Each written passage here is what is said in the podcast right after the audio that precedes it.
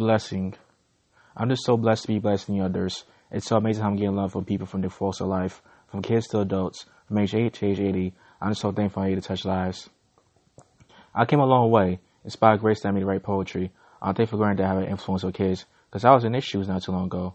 I don't care how much money I earn or how famous I get. I never forget where I came from. I never be big too big to pray or repent when I sin. I never forget being a kid who couldn't tie at age nine. I never forget being a kid who had a speech problem. No matter how high or low I get, I will always remember where God has brought me from.